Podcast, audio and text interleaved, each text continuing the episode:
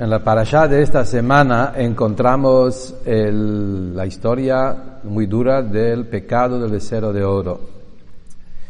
Y ahí vemos que Hashem, en un momento, hubo un enojo, una ira muy grande. Hashem le dijo a Moshe, quiero exterminar el pueblo. Y ahí la Torah nos cuenta, Vayehal Moshe, Moshe Rabbeinu eh, se paró a argumentar, a discutir y a pedir que Hashem perdone. Y dice, Hashem, ¿por qué estás enojado con el pueblo, etcétera, que sacaste de Egipto? Rashi dice, ¿cuál es la pregunta de Moshe? ¿Por qué Hashem te enojaste con el pueblo?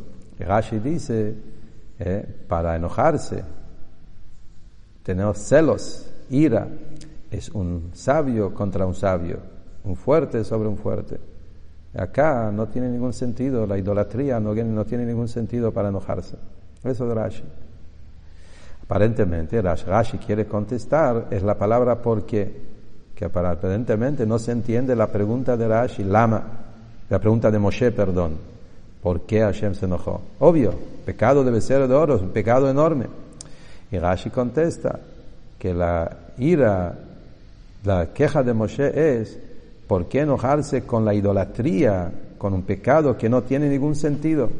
Eso que el pueblo hicieron, hicieron algo mal, es verdad, pero ese enojo que Hashem tiene con algo que no tiene valor, que no tiene ningún, ningún sentido, ¿por qué tantos celos?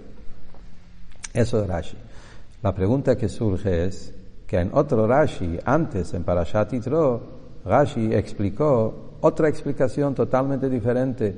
¿Cuál fue el porqué de Moshe Rabbeinu? ¿Por qué Hashem eh, tenés ira a tu pueblo?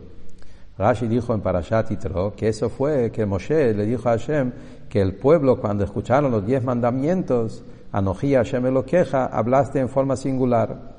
El pueblo entendió que hablaste solo a mí, a Moshe, y no para el pueblo. Y eso fue la excusa para pedir perdón por el pueblo, que no ellos, no son culpables porque no les hablaste en forma plural a, todo el pueblo. Entonces, ¿por qué acá no lo trae? Y trae otra explicación.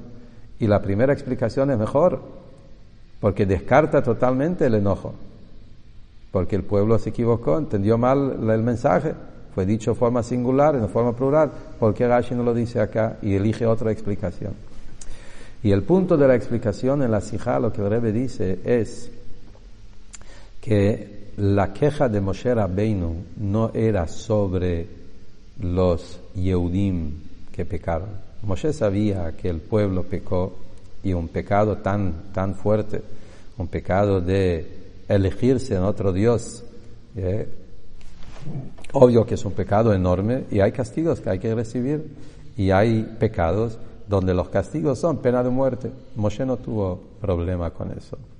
Moshe estaba hablando sobre el objeto de la idolatría, no de los idolatores. Moshe Rabbeinu lo que no entendió es por qué acá hubo un castigo no relacionado con el pecado. Hashem le dijo, déjame, lo voy a exterminar ya.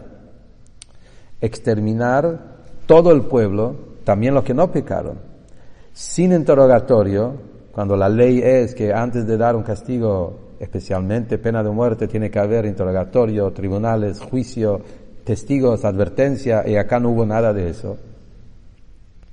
Entonces Moshe estaba diciendo, ¿por qué castigar todo el pueblo sin interrogatorio y ya? Hashem quiso exterminar, no dejarle tiempo para vivir.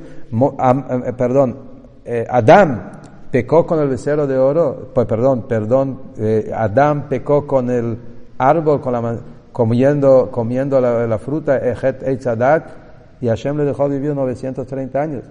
Entonces Moshe no entendió y su lama es lo que Rashi nos dice acá. ¿Por qué Hashem te enojas? ¿Por qué hay tanto ira que el castigo no es por el pecado? El castigo es por el enojo.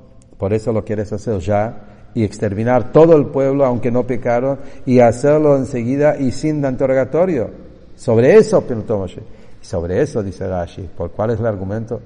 Justamente el enojo y el celos es sobre algo que tiene que ver un sabio contra el sabio, el rico, el fuerte contra el fuerte. Acá no hay nada de eso. Y según eso también se entiende por qué justamente Rashi dice esas dos cosas, sabiduría y fortaleza. Porque para salir de Egipto, que eso fue lo que los judíos buscaron, un Dios que sea un Dios equivalente al que le sacó de Egipto, ¿eh? como Hashem le dijo a Moshe, eligieron otro Dios diciendo que Él nos sacó de Egipto. Para salir de Egipto se necesitaba inteligencia y fortaleza. Inteligencia para poder manejar toda la situación con los egipcios, con Faraón, con todas sus locuras. Y la fortaleza de poder eh, generar todos esos grandes milagros. Entonces, eso es lo que Rashi dice, lo que Moshe le dijo a Hashem. Lama Hashem, ¿por qué de esa manera?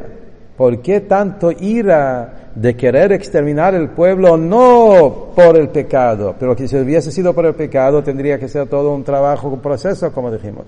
Eso que sin proceso, sin tolerancia, ya todo el pueblo, a pesar que no pecaron todo el pueblo, y sin, eso viene porque hay un enojo con el tema de idolatría si la idolatría no tiene ningún sentido, no tiene ninguna comparación, entonces no hay motivo por qué ponerse celoso.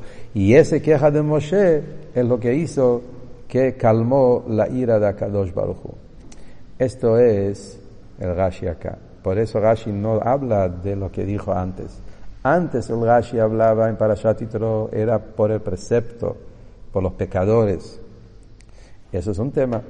Y ahí dice que ellos tenían una excusa, que no escuchamos, pero acá Rashi habla al pecado en sí, la ira que Hashem tuvo sobre el becerro de oro, y eso fue el argumento de Moshe, que no existe celo sobre algo que no tiene ninguna comparación. Y Rebe toma la enseñanza de eso también, que Moshe, lo que Moshe estaba pidiendo no solo por la idolatría, sino también por el pueblo el, que Hashem no debería tener celos y enojo y ira con el pueblo también, no solo porque un yehudí en verdad no tiene confianza en la idolatría. Un yehudí no tiene fe en la idolatría. Un yehudí siempre sabe la verdad que Hashem es lo único que hay. Toda la idolatría, como dice el Tanya, es un espíritu de tontería. Y eso también es el argumento de Moshe. ¿Por qué enojarse con el pueblo tanto, sabiendo la verdad? ¿Y quién más que Hashem sabe la verdad? Que el Yehudí, en el momento que peca, no cree en la bodazara.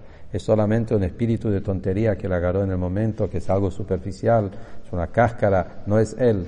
En su esencia, un Yehudí es un Yehudí siempre, está siempre atado, conectado con Hashem y sabe la verdad. Y eso mismo fue lo que Moshe también dijo en sus palabras lama, porque, y con eso logró a Hashem, como dice la parasha, de calmar la ira de Akadosh Baruchu y llevar al perdón de ese gran pecado. Y eso es la grandeza de Moshe Rabbeinu, que encontró la forma como eh, traer el perdón al pueblo.